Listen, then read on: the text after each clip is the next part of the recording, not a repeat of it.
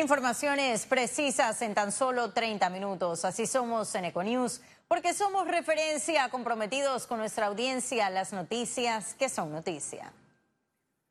La Asamblea Nacional aprobó el segundo bloque de reformas constitucionales. El presidente legislativo Marcos Casillero manifestó que respaldan el proyecto enviado por el Ejecutivo.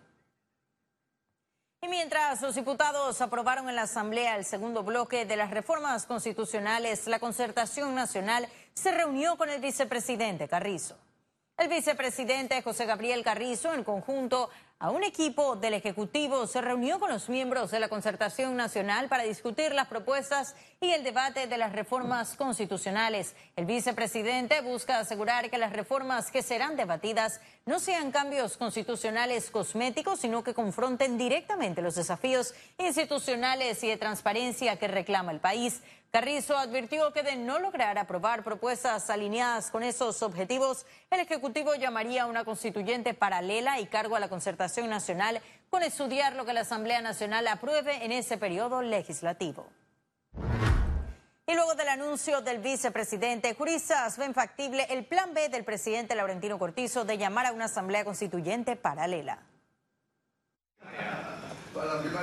El abogado Miguel Batista fue uno de los que recomendó al expresidente Guillermo Endara reformar la constitución con una asamblea paralela, en su segundo intento de llegar al poder, donde perdió contra Martín Torrijos en los comicios del 2004. Según el jurista, ese es el mecanismo más participativo. Realmente los panameños no podemos esperar que la Asamblea de Diputados vaya a proponernos reformas constitucionales que los afecten en sus intereses. El artículo 314 de la Constitución señala que para optar por la medida que analiza Cortizo, la Asamblea debe ratificar la propuesta. Luego el Tribunal Electoral deberá hacer la convocatoria para la elección de los 60 constituyentes y como último paso estaría el referéndum. Una Asamblea Constituyente paralela se puede convocar una de tres maneras. Por las dos terceras partes de la Asamblea motu propio, pero también por el Poder Ejecutivo, pero para eso requiere el aval de la mayoría absoluta de la Asamblea y también por iniciativa eh, popular. Esa es una posibilidad. Ellos no se han preparado para unas reformas constitucionales, ellos no están preparados para una asamblea constituyente paralela, no están preparados para una constituyente originaria. El vicepresidente José Gabriel Carrizo confirmó la posibilidad de la paralela si el legislativo culmina con reformas cosméticas. Los cambios a la Carta Magna han generado protestas. La Asamblea Nacional se resiste a limitar la reelección y que la Procuraduría General de la Nación investigue a los diputados. Félix Antonio Chávez, Econius. Horacio de Icaza, miembro del movimiento independiente, señaló que los diputados están desfigurando la propuesta de la concertación para reformar la Constitución. Han desfigurado la, la idea de una reforma a la Constitución el Ejecutivo muy responsablemente eh, dejó este, esta responsabilidad inicialmente a la concertación nacional, donde están representados no solamente los partidos políticos, sino todas las fuerzas de este país. Eh, y hay otras oportunidades. Yo creo que el, trabajo que hizo la comisión con el diputado Ávila eh, también es valioso. Y todas las contribuciones que puedan hacer los ciudadanos son importantes para esta discusión. Al final del día, la Constitución es, la ley máxima de la República y sí amerita una reforma, pero una reforma seria, no las payasadas que estamos viendo. El Instituto de Gobierno Corporativo de Panamá recomendó combatir la corrupción con urgencia.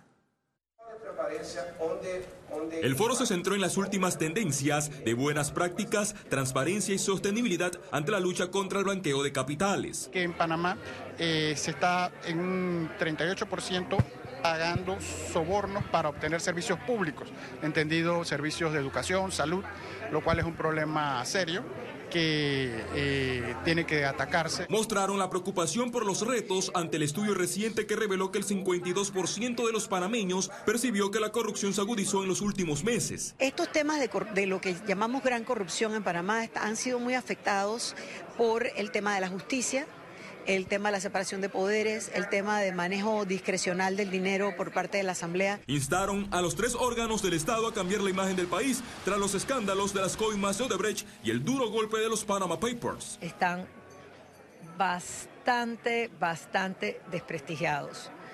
Y voy a usar la palabra desprestigiados para dar la gabela que en algunos casos pueden ser temas de imagen, pero la realidad es que hay muchos casos donde la corrupción nace de allí. En la pasada Asamblea Nacional quedaron proyectos sin aprobar que buscaban combatir la corrupción. Tal es el caso de la imprescriptibilidad. Félix Antonio Chávez, Econius.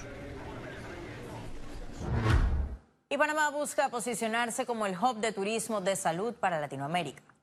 Los especialistas de distintos centros médicos a través de conferencias continúan capacitándose para asumir en los próximos años este gran reto que beneficiaría el sector turismo, transporte y bienes raíces.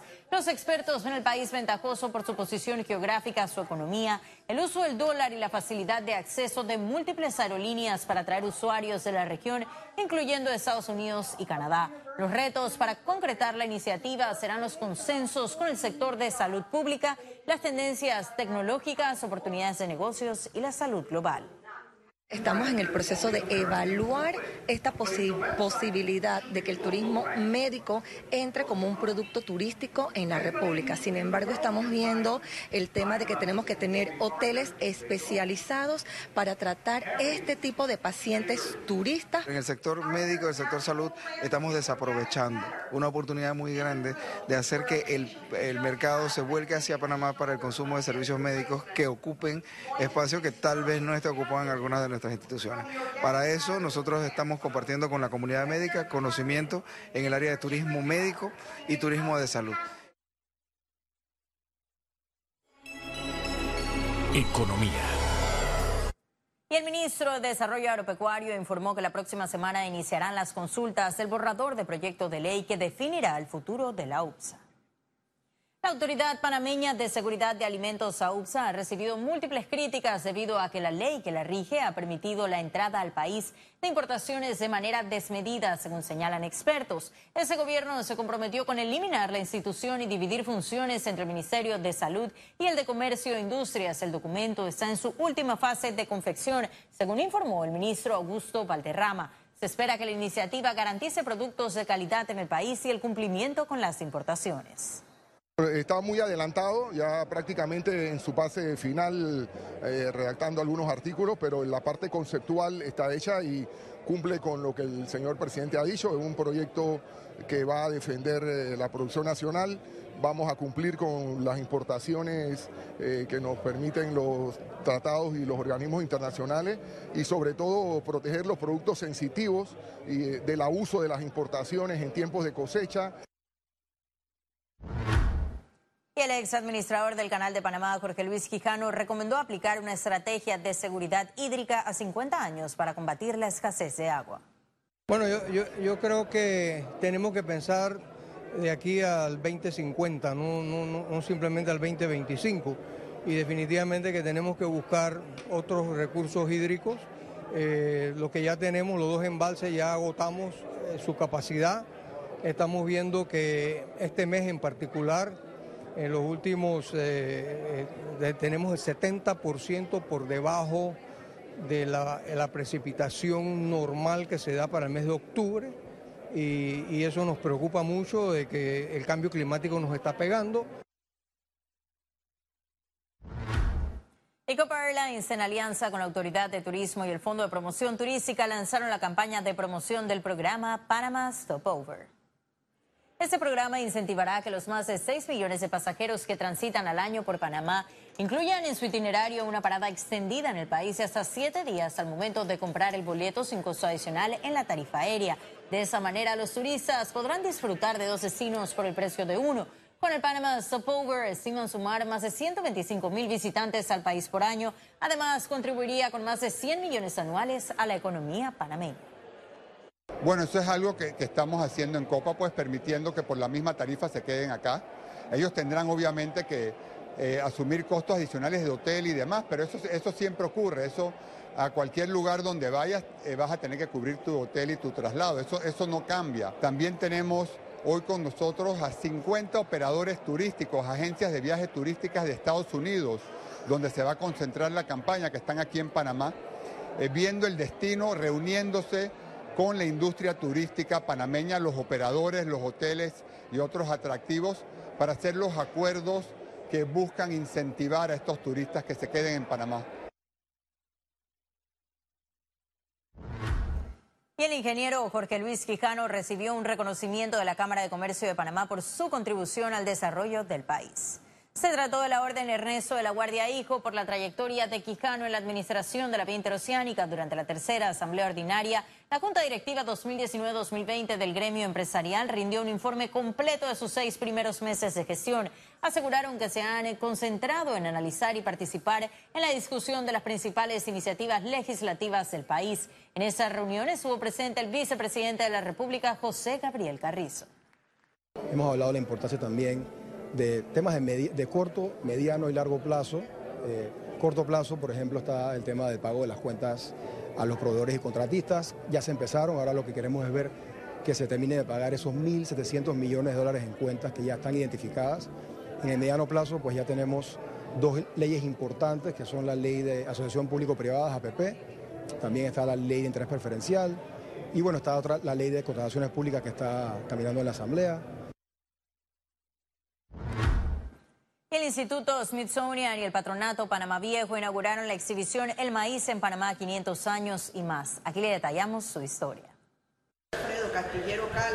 Este año la ciudad de Panamá cumplió 500 años de fundación. En estos cinco centenarios ha estado presente el maíz como parte de la dieta y cultura de los panameños. Por ello lanzaron una exhibición explicando su relación. Eh, y el primer, la primera aparición del maíz en Panamá data de hace más de 7.000 años y según va pasando la historia, eh, vamos cambiando nuestros hábitos de consumo del maíz. Cuando llegan los españoles al istmo en 1519, se encuentran a unos indígenas que consumen mucho maíz. Fue una planta que cambió la fisonomía del istmo, cambió el paisaje y desde entonces nos acompaña y como bien dicen en la exhibición, ¿a quien no le gusta comerse un bollo, una tortilla? En el recorrido visual, el espectador descubrirá la presencia temprana de esta planta en el istmo y su papel en nuestra historia. La exhibición está disponible de martes a domingo en el Centro de Visitantes Panamá Viejo hasta el 24 de noviembre. Los visitantes van a poder encontrar eh, una, un teocinte eh, seco exhibido para que vean cómo es la planta, porque realmente no se ven muchos, eh, para entender cómo de eso evolucionó al maíz que todos conocemos el día de hoy. La exhibición cuenta con una parte interactiva al final. Invita al espectador a votar por su plato favorito con maíz, si el tamal debe tener pasitas y si la sopa se le echa mazorca. Por 500 años el maíz ha sufrido intentos de ser desplazado por la harina de trigo e incluso el arroz. Sin embargo, se mantiene como una de las principales opciones en el plato del panameño. Ciara Morris, Econews.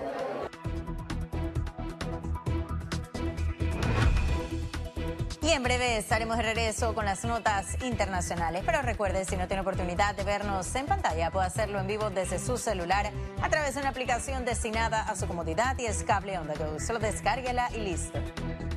No se vayan y que en breve estaremos de regreso con mucho más de la emisión de hoy de Econio. Ya volvemos.